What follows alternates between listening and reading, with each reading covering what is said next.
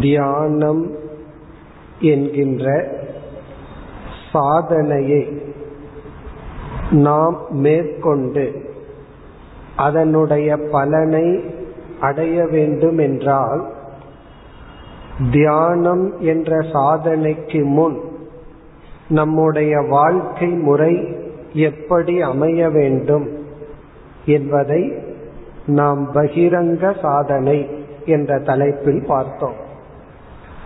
அதை பகவான் கர்மயோகப்படி நம்முடைய வாழ்க்கையை அமைத்து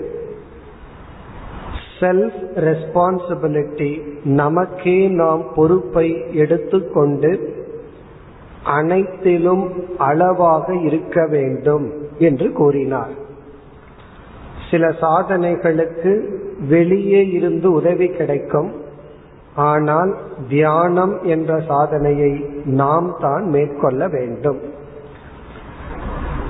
அடுத்ததாக அந்தரங்க சாதனை. அந்தரங்க சாதனை என்பது தியானத்துக்கு முன் நாம் செய்ய வேண்டிய ஏற்பாடுகள். என்னென்ன ப்ரிப்பரேஷன் ஏற்பாடுகளை நாம் செய்து கொண்டு நாம் தியானம் என்ற சாதனையில் அமர வேண்டும். சில யோகாசனங்கள் பிராணாயாமம் தியானம் போன்ற சாதனைகள் எல்லாம் சரியாக பயிற்சி செய்தால் நல்ல பலன் நமக்கு கிடைக்கும். இந்த பயிற்சியில் தவறு ஏற்பட்டால் விபரீதமான பலனை நாம் அடைய நேரிடும். அதே போல் தியானமும் அப்படிப்பட்ட ஒரு சாதனை தான் நாம் முறையாக அந்த சாதனையை செய்யவில்லை என்றால் இந்த தியானம் என்ற சாதனை நமக்கு நன்மையை தருவதற்கு பதிலாக சில தீய விளைவுகளை தரும். அதனால்தான் அந்தரங்க சாதனை மிக முக்கியம் ஆகின்றது. தியானத்துக்கு முன் என்னென்ன ஏற்பாடுகள் என்னென்ன விஷயத்தில் நாம் கவனத்தை செலுத்த வேண்டும். அதை பகவான் நமக்கு தெரிந்ததாக இருக்கலாம் சாதாரண விஷயமாக இருக்கலாம். இருப்பினும் பகவான் அதை இந்த அத்தியாயத்தில் குறிப்பிடுகின்றார். இந்த சாதாரண விஷயத்தையும் கூற வேண்டுமா என்று நமக்கு தோன்றும். ஆனால் அதில் நாம் தவறு செய்ய வாய்ப்பு உண்டு. ஆகவே அவைகளையெல்லாம் பகவான் பேசுகின்றார். அதில் என்னென்ன என்பதை இப்பொழுது பார்ப்போம். முதல் கருத்து பகவான் பேசுவது எப்படிப்பட்ட இடத்தை நாம் தியானத்துக்கு தேர்ந்தெடுக்க வேண்டும். தேசக தேசகன இடம். இதுல வந்து பல நிபந்தனைகள் அல்லது நியமங்கள் பேசப்படுகிறது. நாம் தியானத்துக்கு தேர்ந்தெடுக்க வேண்டிய முதல் இடம் ஏகாகி ரகசி ஸ்திதக என்று சொல்கின்றார். விஜனஸ்தானம் என்று சொல்லப்படும் ஜன நடமாட்டம் இல்லாத இடம். மக்கள் நடந்து கொண்டு இல்லாத இடம். அல்லது தனிமையான இடம். விஜனம் அப்படின்னா தனிமையான இடம். மற்ற சாதனைக்கு இப்படிப்பட்ட இடம் தேவைப்படாது. ஆனால் நாம் தேர்ந்தெடுக்கின்ற இடம் தனிமையாக இருக்க வேண்டும். இப்ப நம்ம வீடு சிறியதாக இருக்கிறது தனிமையான இடம் இல்லை என்றால் நம்முடைய வீட்டிலேயே எந்த நேரத்தில் நம்முடைய வீட்டில் இருப்பவர்களுடைய நடமாட்டம் இல்லையோ அந்த நேரத்தை தேர்ந்தெடுக்கும் பொழுது அந்த இடம் தனிமைப்பட்டு விடும். இப்ப ஜன மக்கள் சென்று வருகின்ற இடமாக இருக்கக்கூடாது. தனிமையான இடம்.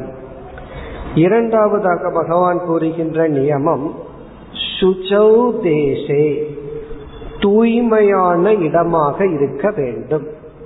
நாம தியானம் செய்கின்ற இடம் தூய்மைப்படுத்தப்பட்டதாக இருக்க வேண்டும். இந்த தூய்மை இரண்டு விதத்தில் பேசப்படுகிறது.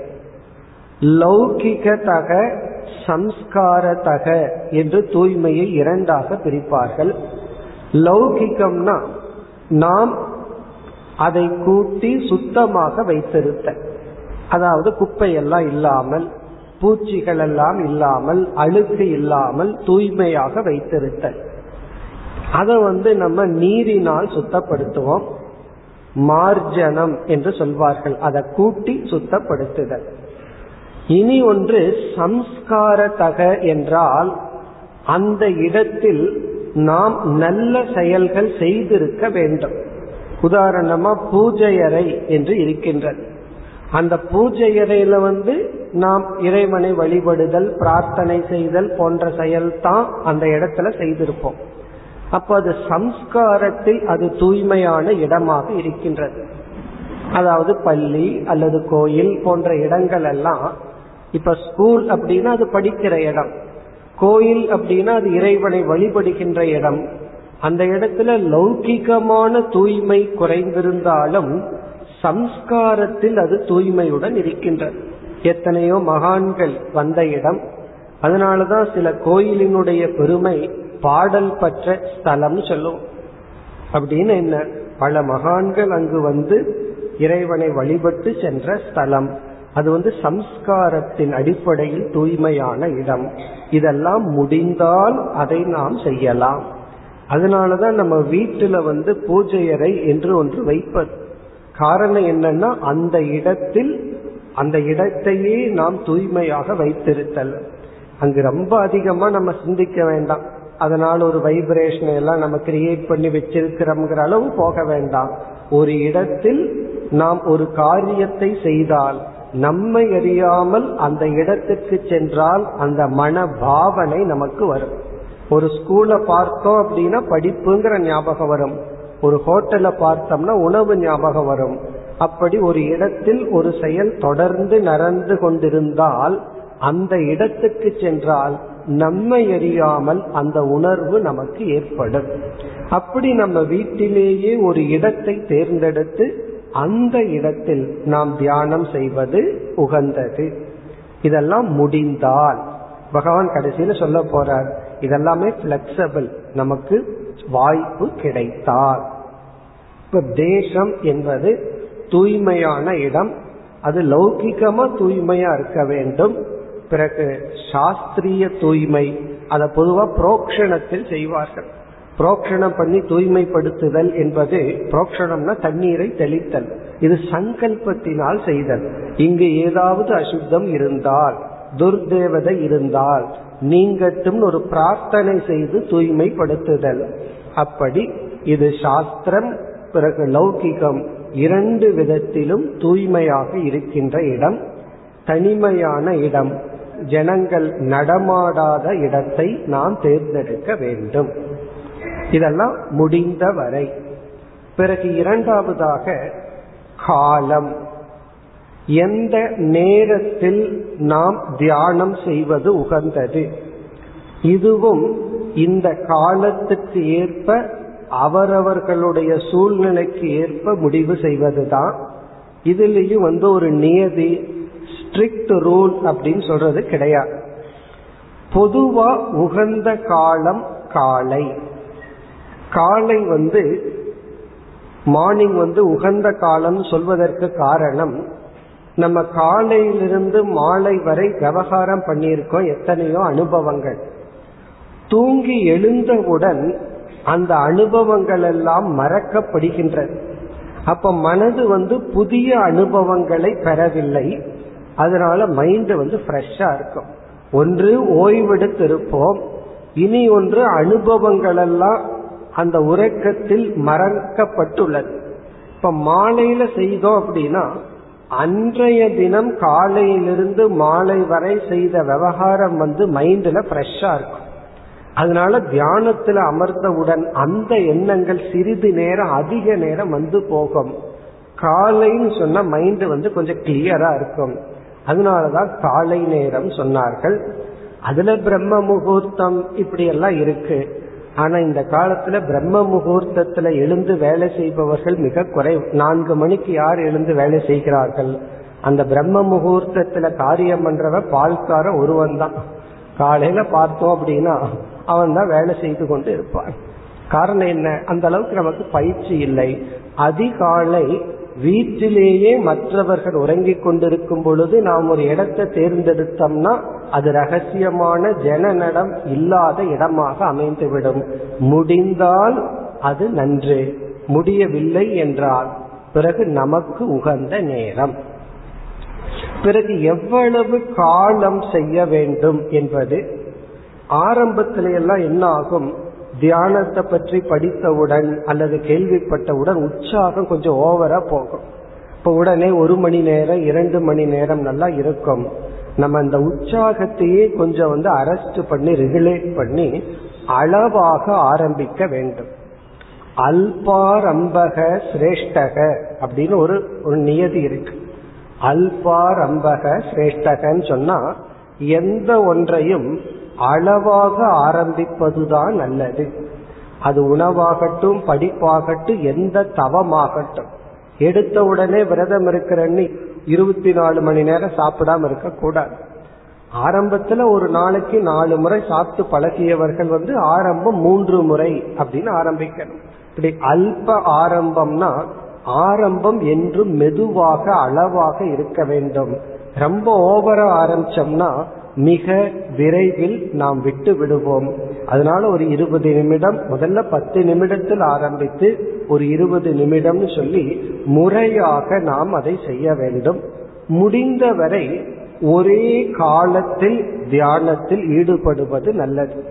இதெல்லாம் நம்ம வந்து நம்முடைய மன நிலையை அத மனோ தத்துவத்தை நமக்கு உதவியாக எடுத்துக் கொள்வதற்காக இப்ப காக்கைக்கு வந்து ஒரு டைம்ல நம்ம உணவு கொடுத்தால் சில நாள் கொடுத்து கொண்டு வந்தால் அதே நேரத்தில் அது அங்கு வரும். அதுக்கும் கூட பர்ஃபெக்டா டைம் தெரியும். அது போல நம்ம மனதுக்கு ஒரு நியதி இருக்கு. ஒரு செயலை தொடர்ந்து ஒரு நேரத்தில் செய்து வந்தால் அந்த நேரம் வந்தால் நாம எங்கு இருந்தாலும் அந்த சாதனை நமக்கு ஞாபகத்துக்கு வந்துவிடும். தொடர்ந்து காலையில ஆறிலிருந்து ஆறு இருபது வரை தியானம் பண்ணிட்டு இருக்கிறோம்னு வைத்துக் கொள்வோம். ஒரு ஆறு மாதம் இந்த பயிற்சியை தொடர்ந்து செய்தால் ஒரு நாள் காலையில ஆறு மணிக்கு ட்ரெயின்ல போனாலும் அந்த தியானம் பண்ற மூடு நமக்கு வந்துடும் காரணம் என்ன? அந்த நேரத்துல அந்த மனதிற்கு அந்த செயலை செய்து பழக்கி விட்டோம். அந்த பழக்கமே நமக்கு உதவியாக இருக்கும். அதனால அதே நேரத்தை வைத்திருப்பது நல்லது. இப்ப நம்ம பார்க்க போற இந்த நியமம் எல்லாம் கண்டிப்பா இப்படி இருந்தால்தான்ங்கிறது கிடையாது. இருந்தால் நல்லது. அப்படித்தான் இங்க வந்து இந்த நிபந்தனை வந்து கண்டிப்பாக இல்லை. பிறகு அடுத்த கருத்து முதல் வந்து தேசம் இரண்டாவது காலம் மூன்றாவது வந்து ஆசனம். இதையெல்லாம் பகவான் இங்கு அழகாக பேசுகின்றார். ஆசனம்ங்கிற சொல்லுக்கு இரண்டு பொருள்.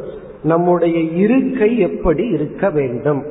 எப்படிப்பட்ட சீட் இருக்கையை நாம் தேர்ந்தெடுக்க வேண்டும்? அதை பகவான் கூறும் பொழுது அது தாழ்ந்தும் இருக்கக்கூடாது உயர்ந்தும் இருக்கக்கூடாது. உயர்ந்த இடத்திலையும் அமர்ந்து தியானம் செய்யக்கூடாது தாழ்ந்த இடத்திலும் இருக்கக்கூடாது. சில பேர்த்துக்கு வந்து மரத்து மேல அமர்ந்து தியானம் பண்ணலான்னு ஆசை வரும். சில பேர் கிணத்துக்குள்ள அமர்ந்து தியானம் பண்ணலான்னு ஆசை வரும். இப்படி இந்த இரண்டு எக்ஸ்ட்ரீமுக்கு நாம் செல்லக்கூடாது. பிறகு சமமான இடத்தில் அமர வேண்டும். இந்த துவைக்கிறதுக்கு ஒரு கல் போட்டிருப்பார்கள். சில பேர் அதில் அமர்ந்து தியானம் செய்வார் அப்படியெல்லாம் இருக்கக்கூடாது. அது சமமாக இருக்க வேண்டும். பிறகு அந்த ஆசனம் மிக மிக கடினமாகவும் இருக்கக்கூடாது. ஒரு பாறையிலேயோ கல்லிலேயோ அமர்ந்து தியானம் செய்யக்கூடாது. அதே சமயத்துல ஒரு ரெண்டு அடிக்குள்ள யூஃபார்ம் பெட்டு போட்டு அல்லது நாலு தலகாணியை வச்சு அது மேலும் அமரக்கூடாது. ரொம்ப சாஃப்டாம் இருக்கக்கூடாது ரொம்ப ஹார்டாம் இருக்கக்கூடாது. இப்ப நமக்கு இருக்கிற பெட்ஷீட்டை நாலாம் அடிச்சு அமர்ந்தா அது போதும். அதாவது அதுலேயும் மிதமாக இருக்க வேண்டும். சமமாக மென்மையாக நம்முடைய ஆசனம் இருக்க வேண்டும். தூய்மையான இடத்தில் தனிமையான இடத்தில் சமமான மென்மையான ஆசனத்தை அமைக்க வேண்டும். இத பகவான் வந்து அந்த காலத்து ரிஷிகள் எல்லாம் காட்டில் வாழ்ந்தார்கள். அவர்களுக்கு இயற்கையா இறந்த மான்களினுடைய தோல் எல்லாம் கிடைக்கும். அதனால தர்பை புல்ல வச்சு அதற்கு மேல தோலை வைத்து அதற்கு மேல துணியை வைத்து அமர வேண்டும் சொல்லி உள்ளார் இது வந்து ஒரு எக்ஸாம்பிள் உதாகரணமாக எடுத்துக்கொள்ள வேண்டும். அதனுடைய தாற்பயம் அதனுடைய கருத்து என்னவென்றால் மென்மையாக இருக்க வேண்டும். அதிக கடினமாகவோ அதிக மென்மையாகவோ இருக்கக்கூடாது. சமமாக இருக்க வேண்டும். இது வந்து இருக்கை. இனி ஆசனம்ங்கிறதுக்கு இனி ஒரு பொருள் நாம் எப்படி அமர வேண்டும்? எப்படி அமர வேண்டும்? அதற்கும் பதஞ்சலி சொல்கின்றார் சுகம் ஆசனம். அவர் ஆசனத்துக்கு கொடுக்கிற லட்சணமே எப்படி அமர்ந்தால் நம்முடைய கவனம் நம்முடைய உடலில் இருக்காதோ அப்படி அமர வேண்டும்.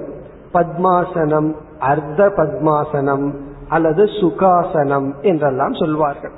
நம்ம கீழே அமர்ந்து உணவை உட்கொள்ள நம்ம சாதாரணமா அமர்ந்து இருக்கிறோம் அதற்கு பெயர் சுகாசனம். ஒரு கால்ல இனி ஒரு காலை போட்டா அது பத்மாசனம். அல்லது அர அர்த்த பத்மாசனம். இப்படி எல்லாம் இருக்கு. இதெல்லாம் நமக்கு முக்கியம் அல்ல சில பேர் தியானத்தை எழுபது வயசுல ஆரம்பிக்கின்றார்கள். அவர் வந்து பத்மாசனத்தில் அமர்ந்தா அதை நீக்கி விடுவதற்கு இனி ஒருவர் வர வேண்டும். காரணம் என்ன? அதெல்லாம் சாத்தியம் அல்ல அவரவர்களுக்கு எந்த விதத்தில் அமர்ந்தால் அவர்களுடைய கவனம் உடலை விட்டு தியானம் என்ற சாதனைக்கு செல்ல முடியுமோ அது ஆசனம். அதனால ஆசனத்திலும் இப்படித்தான் என்ற நியதி கிடையாது. அது அவரவர்களுடைய உடல் வாக்கு அதை பொறுத்தது. பிறகு அடுத்தது வந்து ஷரீர ஸ்திதிகி இதெல்லாம் பகவான் பேசுகின்றார். இதெல்லாம் சாதாரண விஷயம்தான். இருப்பினும் பகவான் இதுல கவனமா இருக்கணும்னு சொல்கின்றார். தியானத்தில் நம்முடைய உடல் எப்படி இருக்க வேண்டும்? அத பகவான் கூறும் பொழுது நம்முடைய உடல் கழுத்து தலை இவைகள் நேராக இருக்க வேண்டும். சுஷ்க விரக்ஷவத் அப்படின்னு யோக சாஸ்திரத்தில் உதாகரணம் சொல்வார்கள். சுஷ்கம் என்றால் காய்ந்த விருக்ஷம் என்றால் மரம். காஞ்ச மரத்தை போல இருக்க வேண்டும். அதாவது காஞ்ச மரம் வந்து எப்படி ஸ்டெடியா இருக்கோ வளையாமல் இருக்கின்றதோ அது போல நம்முடைய உடல் சரீர ஸ்திதி உடல் அமைப்பு இருக்க வேண்டும். இது வந்து முடிந்தவரை செய்தால் நல்லது. சில பேர் அந்த ஈசி சேர் இருக்கு அதுல படுத்தா தான் அதுல அமர்ந்துதான் தியானம் பண்ண முடியும்னா இது முடியாது. உடல் ஒத்துழைத்தால் இவ்விதம் அமர வேண்டும். இதெல்லாம் என்னன்னா தியானத்துக்கு முன் நம்முடைய ப்ரிப்பரேஷன் நம்ம எப்படிப்பட்ட இடத்தை தேர்ந்தெடுக்கின்றோம் காலத்தை தேர்ந்தெடுக்கின்றோம் பிறகு வந்து எப்படிப்பட்ட இருக்கையை அமர்வது எப்படி அமர்வது. இப்ப இவ்வளவு தூரம் நம்ம வந்துட்டோம் அப்படின்னா நம்ம அமர்ந்து இதெல்லாம் ரெடி பண்ணிட்டோம் அர்த்தம். இனி தியானத்தில் நாம் அமர்ந்து விட்டோம். எடுத்த உடனே என்ன செய்ய வேண்டும்? எடுத்த உடனே தியானத்தை ஆரம்பிக்க கூடாது. கொஞ்சம் பயிற்சி ஆகிவிட்டால் ஆரம்பிக்கலாம். அதற்கு முன் சில நியமங்களை இப்பொழுது பகவான் பேசுகின்றார். அடுத்த கருத்து வந்து இவ்விதம் அமர்ந்ததற்கு பிறகு நம்முடைய பிராணனை என்ன செய்ய வேண்டும்? அதாவது அந்த இடத்துல பிராணாயாமம் செய்யணும்னு பகவான் சொல்லவில்லை. நம்முடைய மூச்சு காற்றை கவனிக்க வேண்டும். உண்மையிலேயே மூச்சு காற்றை கவனித்தாலேயே நம்முடைய மனம் சற்று அமைதிக்கு வரும். மனம் வந்து எங்கெங்கேயோ போயிட்டு இருக்கும் பொழுது நம்முடைய காற்று ஓட்டத்தை கவனிக்கும் பொழுதே வெளியிருக்கிற மனம் அப்படியே நம்மிடம் வரும். இந்த பிராணனை என்ன செய்ய வேண்டும் என்றால் அதை ரமண மகரிஷி கூறுவார் பிராண வீக்ஷணம். என்று சொல்வார். பிராண வீக்ஷணம் என்றால் பிராணனை கவனித்தல். வீக்ஷணம்னா அப்சர்வ் பண்றது கவனித்தல். அப்படி கவனிக்கும் பொழுதே பிராண ஓட்டமானது சீராக அமைவதை நாம் பார்க்கலாம். சிலதெல்லாம் நம்ம கண்ட்ரோல் பண்ண வேண்டாம். அதை அப்சர்வ் பண்ணாவே அது ஒழுங்காயிரும். சில குழந்தைகளை பார்க்கலாம். ஏதாவது தவறு பண்ணிட்டு இருக்கும் நம்ம பார்த்தோம்னாவே அது ஒழுங்கா வேலை செய்ய ஆரம்பிக்கும். அதே போல நம்முடைய அப்சர்வேஷன் தான் நமக்கு அந்த இடத்துல தேவை. நம்ம பிராணனை கவனித்தாலேயே பிராணன் வந்து ஒழுங்காக செயல்படுவதை பார்க்கலாம். கவனிச்சும் ஒழுங்காக செயல்படவில்லை என்றால் அதை சற்று ஒழுங்குபடுத்த வேண்டும். எடுத்தவுடன் தியானத்தை ஆரம்பிப்பதற்கு முன் இந்த பிராணனை மூன்று நான்கு முறை மெதுவாக மூச்சை வெளியே விட்டு மெதுவாக மூச்சை உள்ளிழுக்க வேண்டும். இந்த மூச்சை உள்ளடக்கி வைக்கிறது அல்லது விடுகின்ற கவுண்டிங் இதெல்லாம் பிராணாயாமங்கிற சாதனையில் வரும். அது நமக்கு இங்கு இல்லை. பிராணனை கவனித்தல் அல்லது பிராணனை சில முறை மெதுவாக விட்டு மெதுவாக எடுத்தல். ஏன்னா நம்ம வேகமா ஓடி வந்து தியானத்தில் அமர்ந்திருப்போம். அந்த மூச்சு வாங்கிட்டு தியானத்தை ஆரம்பிக்க வேண்டாம். அந்த மூச்சை நாம் நெறிப்படுத்துதல் அல்லது சமப்படுத்துதல். இவ்வளவுதான் நம்ம பிராணன் விஷயத்தில். இனி அடுத்தது பகவான் கூறுகின்ற கருத்து இத வந்து யோக சாஸ்திரத்துல திருக் ஸ்திதிகின்னு சொல்வார்கள். திருக் ஸ்திதினா நம்முடைய இந்திரியங்களை எல்லாம் என்ன செய்ய வேண்டும்? நம்முடைய கண்ணை என்ன பண்ணணும்? நம்முடைய புலன்களை என்ன செய்ய வேண்டும்? சுருக்கமான எளிமையான பதில் எந்த புலன்களுக்கும் வேலை இருக்கக்கூடாது. ரெஸ்ட் கொடுக்கணும் அந்த நேரத்துல. வாய் வந்து சும்மா இருக்கணும். சில பேர் வந்து தூக்கம் வந்துடும் சொல்லி ஏதாவது சிக்லெட் மாதிரி ஏதாவது ஒன்று போட்டுட்டு நம்ம வந்து தியானம் பண்ணலாமா? வாயில மென்று கொண்டே தியானம் பண்ணலாமான்னா அப்படி செய்யக்கூடாது. நம்முடைய அனைத்து இந்திரியங்களுக்கும் அந்த இடத்தில் ஓய்வு இருக்க வேண்டும். காதல எதையும் கேட்கக்கூடாது. பிறகு வந்து வாயிலையும் சுவைத்து கொண்டு இருக்கக்கூடாது. கை கால்கள் அசையக்கூடாது. இந்த உடலே ஒரு ஜடத்தை போல் அமைதியாக இருக்க வேண்டும். அப்பொழுது ஒரு கேள்வி வருது கண்ணை என்ன செய்வது? கண்ணை திறந்திருந்தா நம்ம எரியாம எதையாவது வேடிக்கை பார்த்துருவோம். கண்ணை இருக்க மூடினாலும் நமக்கு உறக்கம் வரலாம். சில பேர் கண் அந்த இருக்க மூடினாவே ஒரு டென்ஷன் வரும். அதற்காக என்ன செய்துள்ளார்கள்? அர்த்த நிமீலனம் சொல்வார்கள். திறந்தும் திறக்காதது போல் கண்ணை வைத்து பழகுதல். கண் திறந்திருக்கும் ஆனால் பார்வை இருக்காது. விஷன் இருக்காது திறந்து இருப்பது போல். அதுக்கு ஒரு உதாகரணத்தை தான் சாஸ்திரத்தில் சொல்வார்கள். நம்முடைய விஷனை வெளியிருந்து உள்ளே இழுப்பதற்கு உள்ளே எடுப்பது எப்படி என்றால் நம் மூக்கினுடைய நுனியை பார்ப்பது போல் இருக்க வேண்டும். இதுல ரொம்ப முக்கியம் அதை பார்க்க கூடாது. அது போல அப்படிங்கறதா முக்கியமே தவிர நம்முடைய கவனம் வந்து மூக்கினுடைய நுனியில் இருக்கக்கூடாது இருப்பது போல் கண்ணை நாம் வெளியிருந்து உள்ளே எடுத்துக்கொள்ள வேண்டும். இது வந்து நம்முடைய இந்திரியங்கள். திருக் ஸ்திதின்னு சொன்னா நம்முடைய இந்திரியங்கள் அமைதியாக இருக்க வேண்டும். இனி அடுத்த கருத்து இவ்வளவு தூரம் நம்ம செய்து விட்டோம்னு இப்ப கற்பனை பண்ணுவோம். நம்ம வந்து நல்ல இடத்தை தேர்ந்தெடுத்து காலத்தை தேர்ந்தெடுத்து உகந்த ஆசனத்தை உருவாக்கி சரீரத்தையும் ஒழுங்காக வைத்து பிராணனையும் சரி செய்து இந்திரியத்தை அமைதிப்படுத்தி விட்டோம். அதற்கு அடுத்த நிலை என்ன? இதெல்லாம் இன்னும் நம்ம தியானத்தை ஆரம்பிக்கவில்லை. இதெல்லாம் தியானத்திற்கு முன் உள்ள சில நியமங்கள். அடுத்தது நம்முடைய மனதை கவனித்தல். இப்படியே ஒவ்வொன்னா நம்ம உள்ள வர்றோம். வெளியிடம் காலம் பிறகு உடல் பிறகு இந்திரியங்கள். அடுத்தது நம்முடைய மனம். நம்முடைய மனதை நாம் இப்பொழுது பார்க்க வேண்டும். இப்ப தியானம் என்பது மனதால் செய்யப்படுகின்ற ஒரு சாதனை.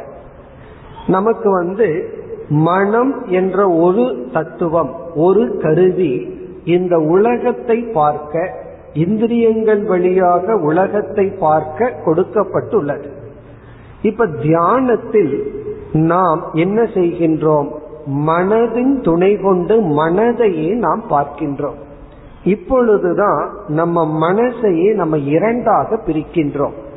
எப்படின்னா ஒரு மனம் பார்ப்பவன் இனியொரு மனம் பார்க்கப்படுவது. இப்ப மைண்டே ரெண்டா மாறணும். ஒன்று சப்ஜெக்ட் இனி ஒன்று ஆப்ஜெக்ட். மனசே சப்ஜெக்ட் ஆப்ஜெக்டா பிரியணும். இதற்கு முன்னாடி வந்து மனது சப்ஜெக்டா இருந்தது. ஆப்ஜெக்ட் உலகமா இருந்தது. ஆப்ஜெக்ட்னா பார்க்கப்படும் பொருள் கவனிக்கப்படும் பொருள் உலகம். கவனிப்பவன் நம்முடைய மனம். தியானத்துல என்னாக வேண்டும்? கவனிப்பவனும் மனம் கவனிக்கப்படும் பொருளும் மனமாக வேண்டும். தியானத்துலதான் நம்ம மனசையே நம்ம பார்க்கிறோம். அதனாலதான் தியானம் பண்ணினவுடன் சில பேர்த்துக்கு பயம் வந்துடும் சில பேர்த்துக்கு அவர்கள் மீதே கோபம் வந்துடும். எனக்கு இப்படி ஒரு மனசு இருக்கான்னு சொல்லி. காரணம் என்ன? அவர்கள் மனதையே அவர்கள் பார்க்க ஆரம்பிக்கின்றார்கள். இதுவரை நம்ம என்ன பண்ணிட்டு இருந்தோம் நம்ம மனதின் துணை கொண்டு உலகத்தை பார்த்துட்டு இருந்தோம் மற்றவங்க தான் நம்ம மனதை பார்ப்பார்கள். அதனாலதான் நம்மிடம் இருக்கின்ற குறை நம்மை காட்டிலும் மற்றவர்களுக்கு அதிகமா தெரிகிறது. நம்ம மனதை மற்றவர்கள் அனுபவிக்கின்றார்கள். மற்றவர்கள் மனதை நம்ம அனுபவிக்கின்றோம். நம்ம மனம் வந்து நமக்கு ஆப்ஜெக்ட் ஆஃப் எக்ஸ்பீரியன்ஸாவே இருந்ததில்லை. அது சப்ஜெக்ட் ஆஃப் எக்ஸ்பீரியன்ஸா இருந்திருக்கு. அதனால என்ன ஆயிருக்கு? நம்ம மனதே நமக்கு அறிமுகம் இல்லாமல் உள்ளது. தியானம்தான் நம் மனதை நமக்கு அறிமுகப்படுத்துகின்ற அப்ப நம்ம அடுத்தது வந்து நம்ம மனதை நாம் பார்க்க வேண்டும். இந்த இடத்துல வந்து தியானம் செய்கின்ற மனம் பிறகு தியானத்துல நம்ம மனசை பார்த்தல். நம்ம அடுத்த கருத்தா பார்க்க போறோம். அந்த மனசை என்ன பண்ணணும் அப்படிங்கிற இடத்துல அப்படி பார்த்து நாம் என்ன செய்ய வேண்டும்? நான் தியானம் செய்பவன். என்னுடைய மனதை நான் பார்த்து இந்த மனதுக்கு சில இன்ஸ்ட்ரக்ஷன் சில ஆர்டர் கொடுக்கணும்.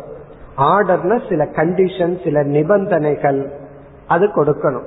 என்ன கொடுக்க வேண்டும் என்றால் இந்த நேரத்தில் என்ன இன்னும் நம்ம தியானத்தை ஆரம்பிக்கல. தியானம் செய்கின்ற மனம்னு நான்னு பிரிச்சு அந்த தியானம் செய்கின்ற மனம் மனதையே பார்த்து என்ன சொல்லணும் என்றால் அனைத்து எமோஷன்ஸ் விருப்பு வெறுப்பு பயம் கோபம் இவைகளை இப்பொழுது வெளிப்படுத்தாதே. இவைகளை வெளிப்படுத்த இது நேரம் அல்ல அப்படின்னு நம்ம மனசுக்கே நம்ம ஒரு ஆர்டர் இன்ஸ்ட்ரக்ஷன் கொடுக்கணும். ஏன்னா மனம்ங்கிறது உணர்வு மயமானது. பொறாமைங்கிற குணம் இருக்கும் அன்புங்கிற குணம் இருக்கும் தியாகம் இருக்கும் சுயநலம் இருக்கும். இப்படி எல்லா நல்ல தீய குணங்களினுடைய உணர்வுகளினுடைய வெளிப்பாடாக இடமாக மனம் இருக்கு.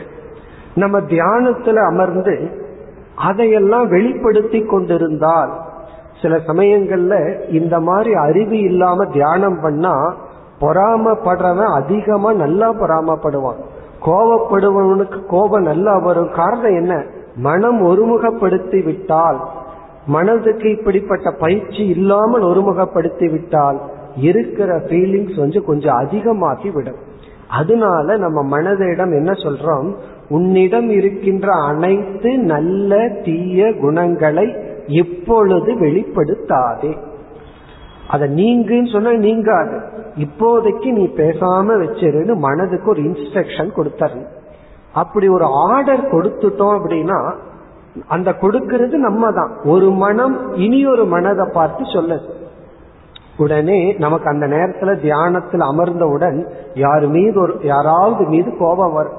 யாரும் அந்த நேரத்துல ரொம்ப ரீசண்டா நமக்கு கோபத்தை தூண்டினார்களோ அவர்கள் மீது கோபம் வரும் பொழுது உடனே ஏற்கனவே கொடுத்த இன்ஸ்ட்ரக்ஷன் வேலை செய்யும். இப்ப எந்த உணர்வும் வேண்டாம். பொறாம வந்ததுன்னா இப்பொழுது அதற்கு நேரம் இல்லை அல்லது அன்பு வந்தாலும் சரி எது வந்தாலும் அதற்கு நேரம் இல்லைன்னு சொல்லி இந்த ஒரு தாட் இந்த ஒரு இன்ஸ்ட்ரக்ஷன் இந்த ஒரு ஆர்டர் நம்முடைய அனைத்து மனதில் உள்ள உணர்வுகளை தியான காலத்தில் வெளிப்படுத்தாமல் வைத்திருக்கும். அப்பொழுதுதான் மனசு நமக்கு கிடைக்குது தியானம் செய்வதற்கு. இது ஒரு இன்ஸ்ட்ரக்ஷன் இது கொஞ்ச நாள் இந்த ஆர்டர் கொடுத்து பழகிட்டோம் அப்படின்னா பிறகு ஒவ்வொரு நாளும் செய்ய வேண்டிய அவசியம் இல்லை ஒரு சில மாதங்கள் அல்லது ஒரு மாதம் அல்லது பதினைந்து நாள் அல்லது ஆறு மாதம்.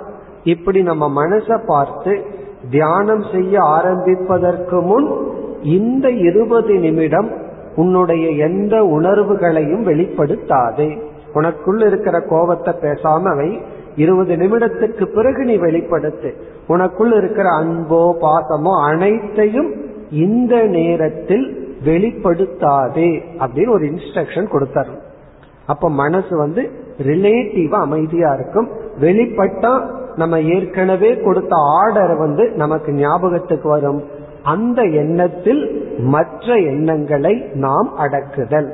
இங்க வந்து எல்லாமே எண்ணங்கள் ரூபம். நம்ம என்ன செய்யணும்? ஒரு சக்தி வாய்ந்த எண்ணத்தின் மூலம் மற்ற எண்ணங்களை நாம் கட்டுப்படுத்த வேண்டும் அல்லது ஒழுங்குபடுத்த வேண்டும். இது வந்து நம்ம மனதுக்கு கொடுக்க வேண்டிய இன்ஸ்ட்ரக்ஷன் இது கொஞ்ச நாள் கொடுத்து பழகிட்டோம்னா பிறகு வந்து நம்ம அமர்ந்தவுடன் இந்த ப்ரிப்பரேஷன் எல்லாம் அவசியம் இருக்காது. அது இயற்கையா அந்த நேரத்துல பேசாம இருக்கும். இனி அடுத்தது புத்தி.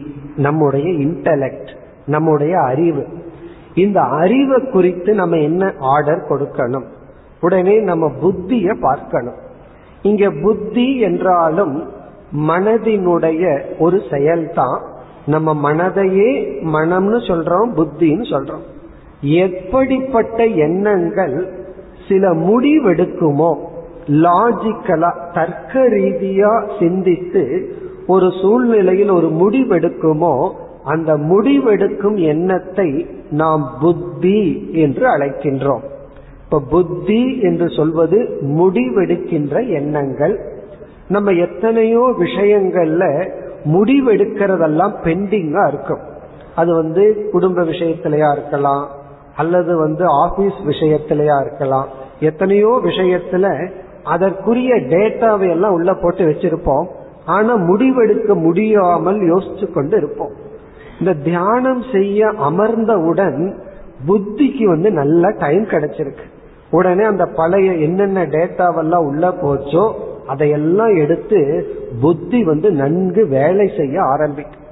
அதனாலதான் பார்த்தோம்னா ஒருவர் சொல்வார் தியானம் பண்ணி என்னுடைய வியாபாரம் நல்லா இருக்குன்னா அவர் தியானம் செய்யாததுனாலதான் வியாபாரம் நல்லா இருக்குன்னு அர்த்தம். காரணம் என்ன? அவர் தியானம் பண்ணல. தியானத்தில் அமர்ந்தார். கொஞ்ச நேரத்துல புத்தி நல்லா வேலை செஞ்சிருக்கு. சரியான முடிவெடுத்திருக்கு அவருடைய வெற்றி வந்திருக்கு.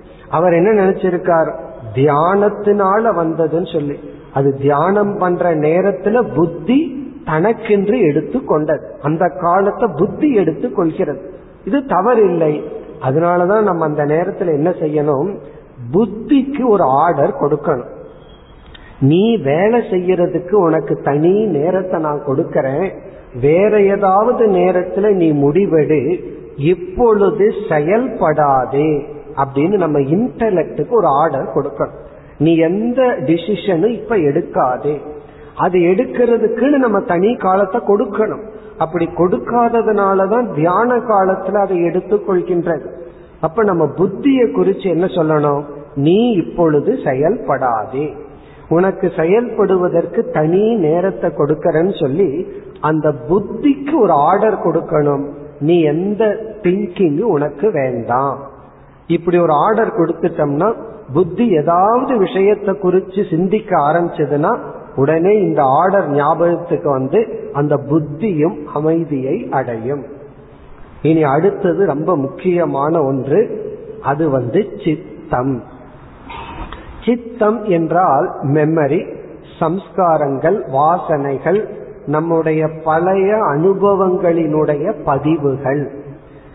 மனம் அமைதியான ஒரு சூழ்நிலையை ஏற்படுத்தி நாம் அமர்ந்தால் நம்ம மனசு என்ன செய்யும்னா பழைய அனுபவங்களுக்கு கடந்த காலத்துக்கு சென்று அந்த அனுபவங்களை எடுத்துக்கொண்டு சிந்தித்து கொண்டு இருக்கும் நேரடியாக அது மெமரிக்கு போயிடும் இப்ப விஷயம் இருந்தா கண்ணு வந்து அதை பார்த்துட்டு இருக்கோம்.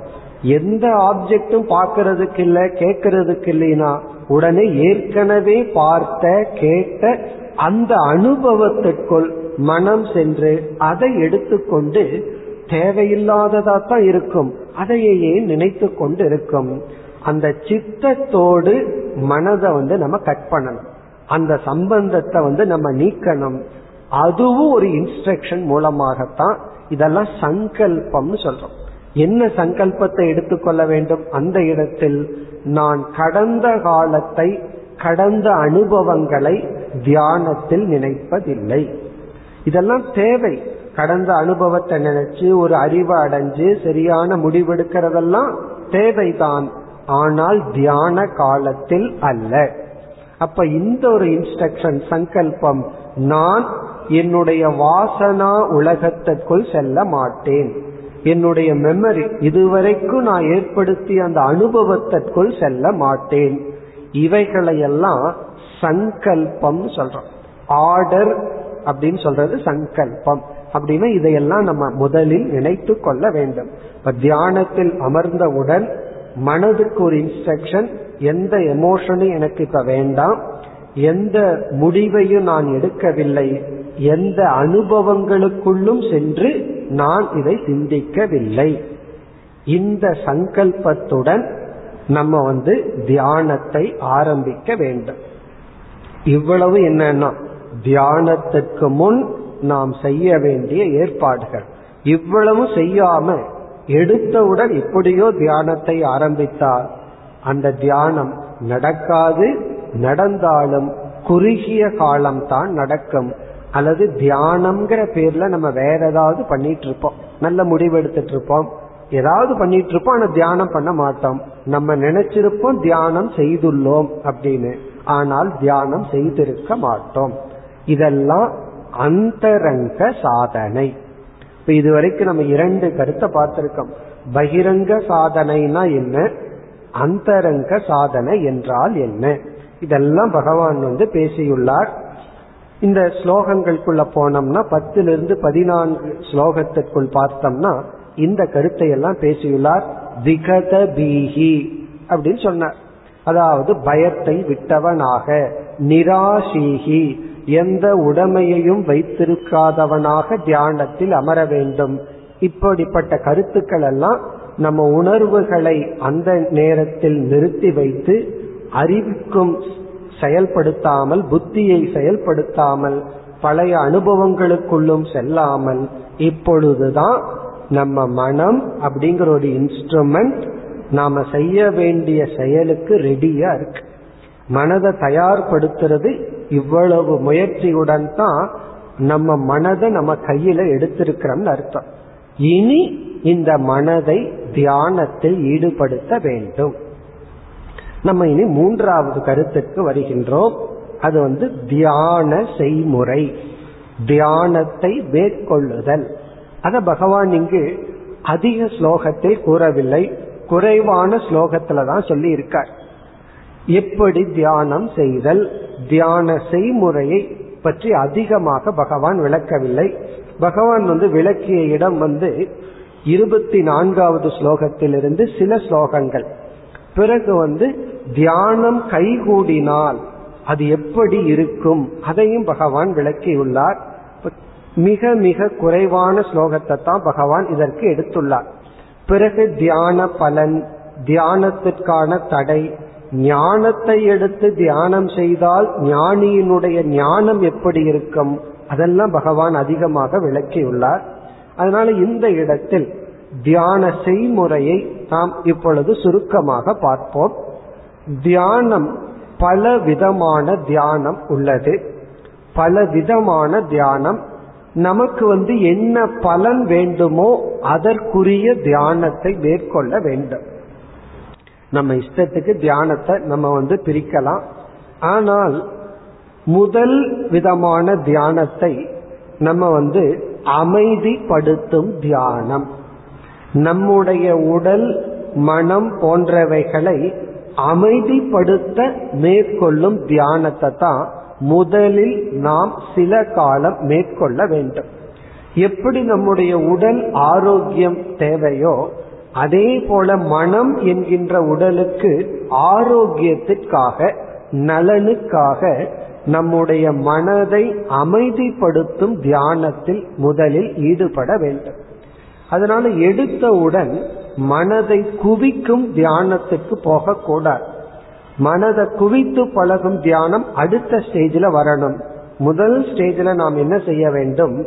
மனதை அமைதிப்படுத்தி பழக வேண்டும். இந்த அமைதிப்படுத்தும் தியானம் என்பது நம்ம சில காலம் தியானத்தை ஆரம்பித்து சில காலம் என்ன செய்ய வேண்டும்? மனதை கவனித்து மனதினுடைய எண்ண ஓட்டங்களை கவனிக்க வேண்டும். அது எப்படி என்றால் ஒரு கற்பனை செய்து கொள்ள வேண்டும். நம்ம வந்து ஒரு நதியினுடைய கரையில் அமர்ந்துள்ளோம். ஒரு நதியினுடைய ஓட்டத்தை நாம் கவனிக்கின்றோம். அந்த நதியில வந்து சில மலர்கள் மிதந்து செல்கின்றது. சில பிணங்களும் மிதந்து செல்லும். அதுல வந்து நல்ல பொருள் தீய பொருள் அசுத்தமான தூய்மையான பொருள் எல்லாம் நதியில ஓடிக்கொண்டு இருக்கும். நம்ம எங்க இருக்கோம்? நதியின் கரையில் இருந்து அதை வேடிக்கை பார்க்கின்றோம். இது போல நம்முடைய எண்ண ஓட்டங்களை நாம் கவனிக்க வேண்டும். சாட்சி பாவமாக பார்க்க வேண்டும். அதுல சில எண்ணங்கள் நல்ல எண்ணமா இருக்கும் சில எண்ணங்கள் தீய எண்ணங்களாக இருக்கும். ஆரம்பத்துல வந்து நல்ல எண்ணங்களை என்கரேஜ் பண்றதோ உற்சாகப்படுத்துவதோ தீய எண்ணங்களை குறித்து வெறுத்து கொள்வதோ கூடாது. தீய எண்ணங்களை நீக்க வேண்டும்ங்கிறது நம்முடைய லட்சியமாக இருந்தாலும் முதலில் நம்ம என்ன செய்ய வேண்டும்? கவனிக்க வேண்டும். இப்படிப்பட்ட எண்ணம் எனக்கு இருக்கு இப்படிப்பட்ட மனம் எனக்கு இருக்கின்றதுன்னு சொல்லி நல்ல எண்ணங்களாகட்டும் தீய எண்ணங்களாகட்டும் இப்படிப்பட்ட எண்ணம் என் மனதில் ஓடிக்கொண்டிருக்கின்றது. என்பதை நான் கவனிக்கின்றேன் என்று கவனிப்பவனாக நாம் இருக்க வேண்டும். இப்ப நாம் யார் அப்படின்னா அப்சர்வர். நான் கவனிப்பவன். எனக்கு தீய எண்ணத்தை குறித்த போராட்டமோ நல்ல எண்ணத்தை குறித்து பெருமிதமோ எனக்கு இல்லை. இது என்னுடைய பலம் இது என்னுடைய பலகீனம் என்று நம்முடைய குணங்களை மனதை கவனித்தல். இப்படி கவனித்தாலேயே மனம் அமைதியை அடைந்து விடும் மனதிலோட போராடி தீய எண்ணங்களை நீக்கிறது தனி சாதனை. முதல்ல மனதை கொஞ்சம் அமைதிப்படுத்தி தான் போராட வேண்டும். நம்ம என்ன செய்ய வேண்டும்? மனதினிடம் இருந்து சில சக்திகளை பெற வேண்டும். அதுல முதல் பவர் வந்து அமைதி. இப்படி வந்து சில காலங்கள் நம்ம தியானத்தில் அமர்ந்து சில பேருக்கு வந்து இந்த மாதிரி அமர்ந்து பழகுவதே பெரிய சாதனை. கை வலிக்கும் கால் வலிக்கும் கண்ணை மூடி இருந்தா அதுவே பெயின் ஆகும். அல்லது இருபது நிமிடம் அமர்ந்து சென்றாலே அது ஒரு பெரிய சக்சஸ் இந்த ஒரு பயிற்சி வரும் வரை அந்த நேரத்துல தியானத்திற்காக அமர்ந்து செல்கின்ற ஒரு பிராக்டிஸ் வரும் வரை நம்ம மனதை போய் எந்த கட்டுப்பாடும் செய்யக்கூடாது. மனதை கவனித்து நம்முடைய பிராணன் நம்முடைய இந்திரியங்கள் நம்முடைய மனம் புத்தி இவைகளை வந்து அமைதிப்படுத்தி பழக வேண்டும். இதிலேயே அதிக பலனை நாம் பெறலாம். நம்முடைய நிலையை பார்த்தோம்னா ஒவ்வொரு இந்திரியங்களும் என்னைக்குமே ரெஸ்ட்லெஸ்ஸா இருக்கும். கண்ணு வந்து அமைதியா இருக்காது காது அமைதியா இருக்காது உடல் அமைதியாக இருக்காது. எல்லாமே பரபரப்புடன் இருந்து பழகி உள்ளது. தியானம் முதல் தியானம் நம்முடைய உடலை மனதை புலன்களை அமைதியாக அந்த பதினைந்து இருபது நிமிடம் வைத்திருத்தல். இப்படி பிராக்டிஸ் பண்ணோம்னா இது மற்ற நேரத்திலையும் அது தொடரும். நம்முடைய உடல் மனம் சொல் அனைத்திலும் ஒரு பரபரப்பு நீங்கும். இத கொஞ்ச நாள் நம்ம செய்யணும். இத நம்ம ஆங்கிலத்துல ரிலாக்ஸேஷன் மெடிடேஷன் சொல்றோம். நம்மளுடைய உடலை மனதை அமைதிப்படுத்தும் தியானம். இங்க அமைதிப்படுத்துவது சங்கல்பத்தினாலதான். என்னுடைய உடல் அமைதியாக இருக்கட்டும். என்னுடைய மனம் அமைதியாக இருக்கட்டும். என்னுடைய புத்தி அமைதி பெறட்டும். என்னுடைய மனதுடன் நான் போராடவில்லை. அதனுடைய நல்ல குணம் தீய குணத்தை நான் ஏற்றுக்கொள்கின்றேன். ஏற்றுக்கொள்கின்றேன்னா தீய குணத்தை வச்சு காப்பாத்துறேன்னு அர்த்தம் இல்லை. இப்பொழுது எப்படி இருக்கோ அப்படி அக்செப்ட் பண்ணிக்கிறேன். பிறகு செய்ய வேண்டிய முயற்சியை செய்கின்றேன்னு சொல்லி நம்முடைய மனதிடம் இருக்கின்ற போராட்டத்தை நீக்கி முதலில் அமைதிப்படுத்தி பழக வேண்டும். இப்ப கொஞ்ச நாள் தியானம் என்னன்னா அந்த நேரத்துல அமர்ந்து ஒரு பிராக்டிஸுக்கு கொண்டு வருவதுதான். அப்ப வந்து மனதை கட்டுப்படுத்துவதோ தேவையில்லாத என்ன வரக்கூடாதுன்னு சொல்றதோ கிடையாது. இப்படி சில நாள் செய்தால் நம்ம எடுத்த உடனே தியானத்தில் அமர்ந்து எதை தியானிக்க வேண்டுமோ அதை தவிர வேறு எண்ணம் வரக்கூடாதுன்னு நினைச்சோம்னா கண்டிப்பாக தோல்வியை அடைவோம். பிறகு அந்த தோல்வியை அடைஞ்சிட்டு என்ன முடிவு பண்ணுவோம்? இதெல்லாம் நமக்கு உகந்தது அல்ல நம்மால் முடிவது அல்லன்னு முடிவு பண்ணிடுவோம். இப்ப எடுத்த உடனே முடியாத ஒன்றுக்கு அதிகமான ஒன்றுக்கு முயற்சி பண்ணி தோல்வி அடைந்தால் ஆரம்பத்திலேயே நமக்கு சோர்வு வந்துவிடும். அதனால கொஞ்ச நாள் நம்ம மனதை கட்டுப்படுத்த வேண்டாம் மனதை நெறிப்படுத்த வேண்டாம். மனதை கவனிப்போம் மனம் எப்படி இருக்கின்றதோ அப்படி ஏற்றுக்கொள்வோம். இது சாதாரணமான கருத்தா தெரியலாம் ஆனா முக்கியமான கருத்து காரணம் நம்முடைய பலகீனங்களை நாம் ஏற்றுக்கொள்வதற்கு பதிலாக நம்ம அதை வந்து நியாயப்படுத்தி கொண்டிருக்கின்றோம். யாரிடமாவது நீங்க ஒரு பலகீனத்தை சுட்டி காட்டினால் அவர்களிடம் வருகின்ற ஃபர்ஸ்ட் ரெஸ்பான்ஸ் வந்து ஜஸ்டிபிகேஷன் இதனாலதான் இப்படி பண்ணினேன் அப்ப அந்த ஜஸ்டிபிகேஷன் இருக்கிற வரை நியாயப்படுத்தும் வரை அவருடைய வாழ்க்கையில முன்னேற்றமே கிடையாது. ஒருவர் வந்து ஒரு நண்பரிடம் கூறினார் என்னிடம் ஏதாவது குறை இருந்தா நீ சொல் நான் திருத்திக் கொள்கிறேன். இவர் அதை சொல்லும் பொழுதெல்லாம் ஏதாவது ஜஸ்டிஃபை பண்ணிட்டு இருந்தார். உடனே இவர் சொன்னார் நான் உங்களிடம் நீ சொல்ல முடியாது. என்ன குறையை சுட்டி காட்டினாலும் நீங்கள் நியாயப்படுத்துகிறீர்கள்னு சொன்ன உடனே நானெல்லாம் அப்படி படுத்துவதில்லைன்னு சொன்னார். இப்ப என்ன பண்ணியிருக்கார்? நியாயப்படுத்துகிறீர்கள்னு ஒரு குறைய சுட்டி காட்டினா நான் நியாயப்படுத்துறது இல்லைன்னு சொன்னா அந்த குறை உடனே அவரிடமிருந்து வெளிப்படுகிறது. இது மற்றவர்களிடம் செல்றமோ இல்லையோ நமக்குள்ளேயே ஜஸ்டிஃபை பண்ணியிருக்கோம். நம்ம சில சமயம் சரியான புத்தி வந்து சொல்லும் நீ செய்யறது தப்புன்னு. உடனே அந்த குற்ற உணர்வு வரக்கூடாதுன்னு நம்மளே ஜஸ்டிஃபை பண்ணிடுறோம். இந்த நேரத்துல இப்படித்தான் செஞ்சு ஆகணும்னு சொல்லி அந்த புத்தியை நாம் மழுக்கப்படுத்தி நீக்கி விடுகின்றோம். தியானத்துல நமக்கு கிடைக்கிற முதல் பலன் இந்த ஜஸ்டிபிகேஷன் நீங்கும். நான் ஏற்று கொள்கின்றேன் இது என்னுடைய மனதில் உள்ள குறைகள்.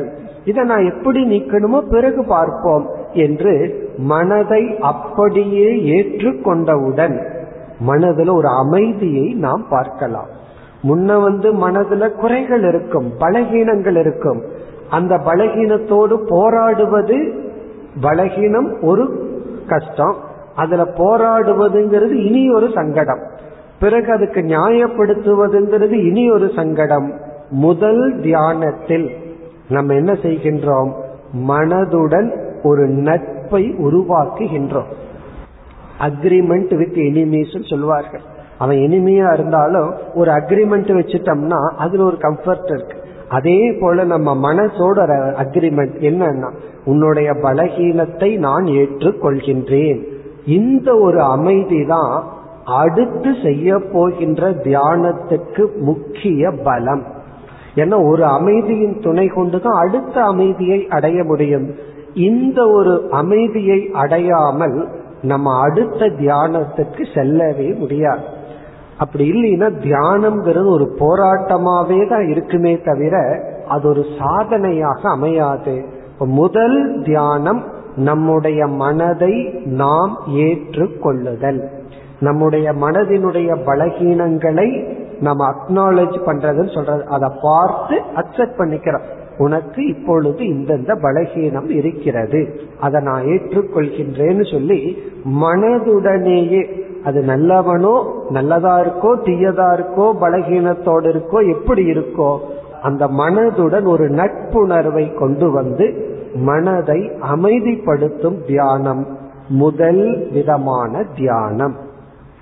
இந்த தியானத்துல உடலை வந்து ஒரு இடத்துல பதினைந்து நிமிடம் அமர்ந்து பழக்குகின்றோம் கண்களை மூடி வச்சு பழக்கிறோம் கை கால்களை அசைக்காமல் வைத்து பழக்குகின்றோம்.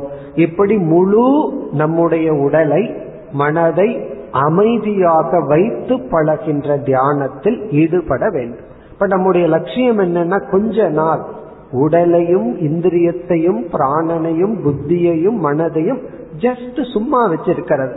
அமைதியாக செயல்படுத்தாமல் வைத்திருத்தல்.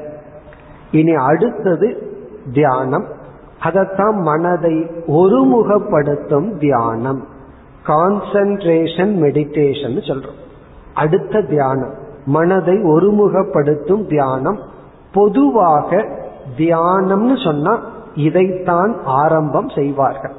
மனதை வந்து குவித்தல். ஒரு விஷயத்தை எடுத்துக்கொண்டு ஒரு பொருளை எடுத்துக்கொண்டு அதை மட்டும் சிந்தித்து மனதை குவித்து பழகுதல். உண்மையிலேயே இதுதான் முக்கியமான தியானம். தியானத்துல நம்ம என்ன பண்றோம்னா மனதை குவித்து பழகும் பயிற்சி செய்கின்றோம். இதற்கு முன்னாடி மனதை கொஞ்சம் அமைதிப்படுத்தி இருக்கணும். பிறகுதான் மனதை குவித்து பழக வேண்டும். இதற்கு வந்து எத்தனையோ விதங்கள். விதவிதமான தியானங்களை பற்றி விதவிதமான காலத்துல வரும். புதிய புதிய பெயரெல்லாம் தியானத்திற்கு கொடுப்பார்கள். கடைசியில் அதெல்லாம் இந்த கான்சென்ட்ரேஷன் மனதை குவித்து பழகும் தியானத்திற்கு தான் கொடுக்கப்படுகின்ற பெயர். இது நம்ம சம்பிரதாயத்துல மிக அழகா ஜபம் என்று சொல்லி உள்ளார்கள் இந்த ஜபம் அப்படின்னா இறைவனுடைய ஒரு நாமத்தை எடுத்துக் கொள்ளுதல். இங்கும் இறைவனுடைய நாமத்தை எடுத்துக்கொள்வது முக்கியம். நம்ம வந்து இறைவனுடைய நாமத்தை எடுக்காமல் பொருளற்ற ஒரு சொல்லையும் எடுத்து கொள்ளலாம். வேதத்திலையும் இந்த ரீங்கு பட்டு ஹை இப்படிங்கிற சொல்லெல்லாம் இருக்கு. இதுக்கெல்லாம் என்னன்னா ஸ்தோபம்னு சொல்வார்கள். இதுக்கெல்லாம் பொருள் இல்லைதான் தியானத்தில் ஒரு அங்கமாக பயன்படுத்தப்பட்டுள்ளது. அதுவும் வேத மந்திரமாக இருப்பதனால் அதற்கு ஒரு மகத்துவம் உள்ளது. நம்ம வந்து இறைவனை குறிக்காத பொருளை எடுத்துட்டு தியானம் செய்தால் கண்டிப்பாக மனம் குவியும். அதுல சந்தேகம் இல்லை ஆனால் மனம் தூய்மையை அடையாது. அதனாலதான் நம்முடைய அகங்காரம் யாரிடம் சரணடையுமோ அந்த ஒரு இறை தத்துவத்தினுடைய ஒரு பெயர் அல்லது ஒரு கான்செப்ட் ஒரு உருவம் அதை நாம் எடுத்துக்கொண்டு அதன் துணை கொண்டு மனதை குவித்து பழகுதல். இப்போ உதாரணமா ஜபம்னு ஒரு உதா ஒரு தியானத்தை எடுத்துக்கொள்வோம். இப்ப இந்த நேரத்துல மனதுக்கு ஒரு இன்ஸ்ட்ரக்ஷன் கொடுக்கறோம். ஏற்கனவே சின்ன சின்ன இன்ஸ்ட்ரக்ஷன் கொடுத்து மனதுக்கு ஒரு பயிற்சி கொடுத்துருக்கோம். இதை செய்யாத இதை செய்யு சொல்லி. இப்ப நம்ம ஜபத்துல என்ன முடிவு பண்றோம்? இறைவனுடைய இந்த நாமத்தை இப்பொழுது நீ எடுத்துக்கொள். நூற்றி எட்டு முறை அல்லது பதினைந்து நிமிடம் இதே எண்ணம் தான் வரணும்னு மனசுக்கு ஒரு இன்ஸ்ட்ரக்ஷன் கொடுத்துறோம் முன்ன அப்படி கிடையாது. நமக்கு வந்து இந்த நேரத்துல ஒரு எண்ணம் வருது அடுத்த நேரத்துல வேற எண்ணம் வருது அதற்கு அடுத்த நேரத்துல வேறு எண்ணம் வருது நமக்கே தெரியாத ஐந்தாவது எண்ணம் என்ன வர போகுது ஆனா நாம இறைவனுடைய இந்த நாமத்தை தான் சொல்லணும்னு முடிவு பண்ணுனா நம்முடைய பத்து நிமிடமோ அல்லது ஆயிரத்தெட்டு முறையோ அல்லது நூத்தி எட்டு முறையோ எத்தனை எண்ணம் என்ன எண்ணம் வரணும்னு நம்ம நிச்சயம் பண்ணிடுறோம். நிச்சயம் செய்ததற்கு அப்புறம் மனதை ஓட விட்டாத்தான் நமக்கு தெரிகிறது நாம விரும்பிய எண்ணம் வருதா அதற்கு இடையில எத்தனை எண்ணங்கள் நாம விரும்பாத எண்ணம் வருதான்னு நமக்கு தெரியும். நம்ம என்ன சொல்லுவோம்? நூத்தி எட்டு எண்ணமும் இதே எண்ணமா தான் இருக்கணும்னு சொல்லுவோம். ஆனா ஒரு எண்ணத்துக்கு இனி ஒரு எண்ணத்துக்கு இடையில வேறு ஒரு நூத்தி எட்டு எண்ணம் வந்துட்டு தான் வருகிறது. அப்பொழுதுதான் நமக்கு புரிகிறது மனதை நம்ம எவ்வளவு தூரம் கண்டுக்காம விட்டுருக்கோம் ட்ரெயின் பண்ணாம விட்டுருக்கிறோம்னு தெரிகின்றது. இப்படி மனதை குவித்தல் என்பது மனதிற்கு ஒரு ஆர்டர் கொடுக்கிறோம். நீ இதைத்தான் சிந்திக்கணும். வேறு ஒரு எண்ணத்தையும் நீ இப்பொழுது சிந்திக்க கூடாது வேறு ஒரு எண்ணத்தையும் எடுத்துக்கொள்ள கூடாது என்ற ஒரு ஆர்டர் கொடுத்தவுடன் அப்பொழுதுதான் போராட்டம் ஆரம்பிக்கின்றது. நம்ம ஒரு முடிவு பண்ணியிருக்கோம். இதைத்தான் சிந்திக்கணும். மனதிற்கென்று இயற்கையான ஒரு சக்தி இருக்கு. அது நம்முடைய விருப்பத்துக்கு மீறி வேறு ஒரு எண்ணம் வருகிறது. பிறகு நாம் மீண்டும் அந்த எண்ணத்தை ஞாபகப்படுத்துறோம். இந்த போராட்டத்தை தான் தியானம் என்று பதஞ்சலி அழைக்கின்றார். இப்ப பதஞ்சலி தியானம்ங்கிற சொல்லுக்கு சொல்ற லட்சணம் என்னவென்றால் நாம எப்படிப்பட்ட என்ன ஓட்டங்கள் இருக்க வேண்டும்னு முடிவு பண்றோமோ அந்த எண்ண ஓட்டத்துக்கு சஜாதிய விருத்தின்னு சொல்ற சஜாதிய விருத்தினா நாம் விரும்புகின்ற ஒரே விதமான எண்ண ஓட்டங்கள். இந்த சஜாதிய விருத்தினா இப்ப உதாரணமா ஓம் நம சிவாயன்னு நினைக்கணும்னு முடிவு பண்ணோம்னா எல்லா எண்ணங்களும் அந்த சிவனுடைய நாமமா இருக்கணுங்கிறது சஜாதிய விருத்தி. ஆனால் அதற்கு இடையில அந்த எண்ணத்துக்கு எதிரான எண்ணங்கள் வந்து உள்ள வரும். அத விஜாதிய விருத்தின்னு சொல்றார். நாம எந்த எண்ண ஓட்டங்களை இருக்கணும்னு முடிவு பண்றோமோ அதற்கு எதிரான அதற்கு முற்றிலும் முரணான எண்ண ஓட்டங்கள் நம்முடைய விருப்பத்துக்கு மீறி வரும். அப்படி வரும்பொழுது அதை நீக்கி நீக்கி நாம் விரும்புகின்ற எண்ண ஓட்டங்களை வைத்திருந்து பழகும் பயிற்சிக்கு தியானம் என்று பெயர்.